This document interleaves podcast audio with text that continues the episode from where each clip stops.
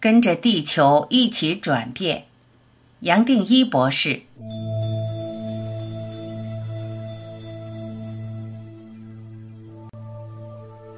这本书的重点并不是想谈念头的速度有多快，更不是要谈人类的起源、不同的文明、特异功能、量子物理或星际旅行。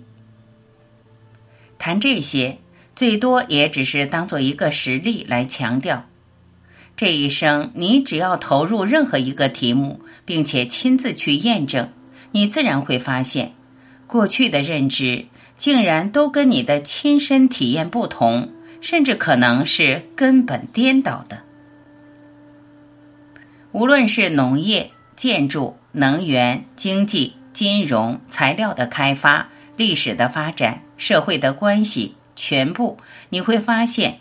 新的真相可能都跟你过去所学的不同，甚至是完全相反。早晚你会发现，在人间和物质的层面，真相和你过去所认为的都不一样。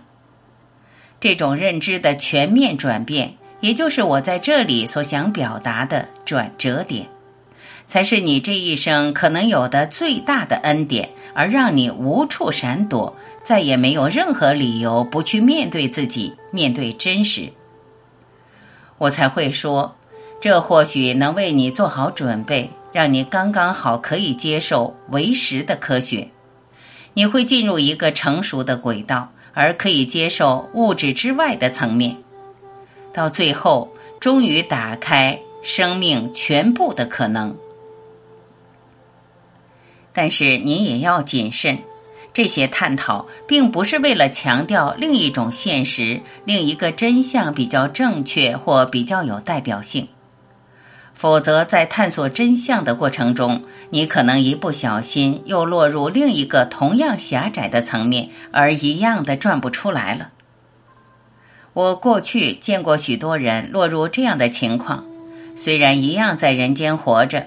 但宁愿投入另一个不同的现实，总是感觉被现代社会的文明所蒙蔽，而随时落到一种偏颇的潮臼。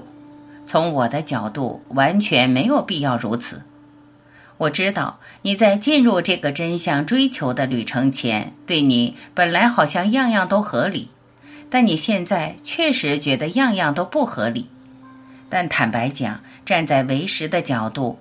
就连你现在觉得的不合理都不合理，这些另类的现实最多也只是一种认知的角度或观点，对整体并不比眼前这个现实更有代表性。它的价值最多是为我们点出了人类未来的发展，而让我们得到一点线索，可以永续生存，进入太空时代。但是从永恒来看，并没有比较真实、比较永恒。对我谈这些，最多就像是提供一点诱饵，想吸引你的注意，而让你不要往外在再去寻找解答。毕竟，你可以追寻得到的任何答案，不光没有代表性，还可能反而浪费你更多时间。而且，不只是从为实的角度，没有一点代表性。就连在这本书所谈的现象和物质的层面，可能都没有全面的代表性。用人间这些另类的现实作为主题，最多也只是希望让你体会到，光是在地球这么短暂的历史，人类共同累积的知识就有大半不是正确的。既然如此，你我也不需要赋予这些知识多大、多绝对的重要性，这不值得。你自己早晚会得到的结论，最多是看你愿不愿意早些体会到这一点，而明白真正靠得住、正确的层面，并不在物质的维度。接下来，也就把自己的时间投入在一个更深的层面，这么做说不定比较有意义。是为了这一点，我才会说资讯的透明和便利。让每个人对样样现象都可以找到一个不同的诠释，得出不同的真相，而是人类整体挡不住的转折点。透过这个转折点，人类才会跨出相当于从青蛙到人类那么大的一步，而和其他星球的文明接触。当然，我相信你现在应该明白了，所谓的接触，最多也只是透过心态和感知的彻底转变而达到共振，进入一种共鸣。说了这么多，也只是但愿你能搭上这个转变的序车，跟着整体一起转化。接下来，无论地球怎么转变，是好是坏，是进是退。是大是小，是重生是毁灭，你都已经老早踏上没有路的路。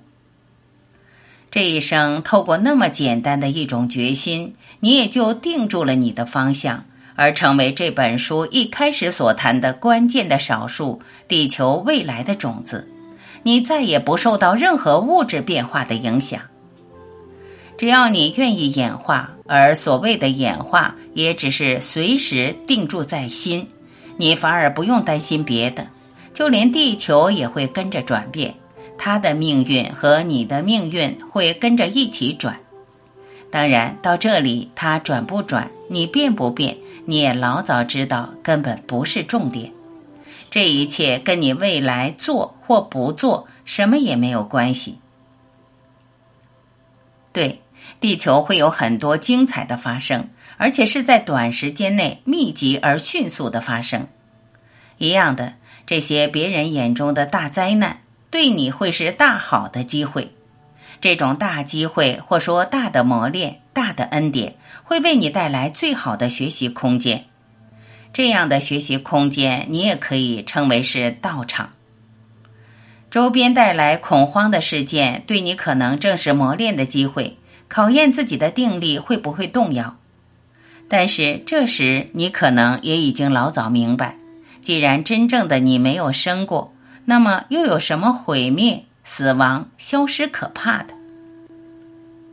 只有这时候，你才达到了真正的长生，真正的不朽。你自然体会到，这一生真真切切的，只有古人所谈的宇宙的喜剧可以形容。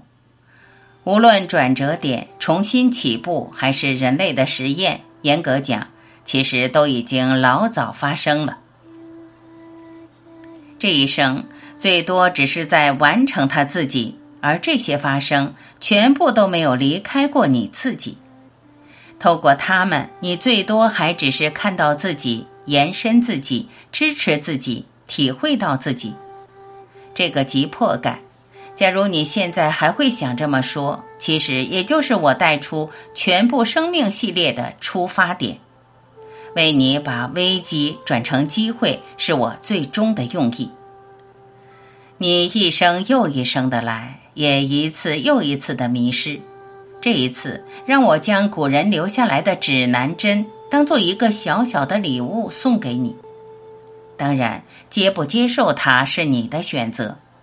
但你也知道，严格讲也不是你的选择，最多是反映你的福报或成熟度，而这也老早已经是注定了。这种注定是包括个人、行星层面种种因果组合出来的安排，你干涉不了，也不用特别去在意。早晚有一天你会接受这个礼物的。说早晚，我相信你现在也知道了。早晚最多还是头脑的认知，站在整体，你就是他，你是醒觉，而不可能比醒觉更醒觉。那么，到底有什么差别呢？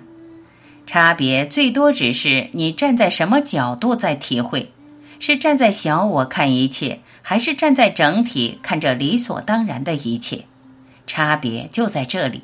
而只是看你是不是让注意从一个小角落转向整体。其实没有谁可以改变谁，也没有谁可以带来礼物，更没有谁可以接受或不接受。这些分别在整体而言都没有道理，最多只是带来一层无谓的幻觉。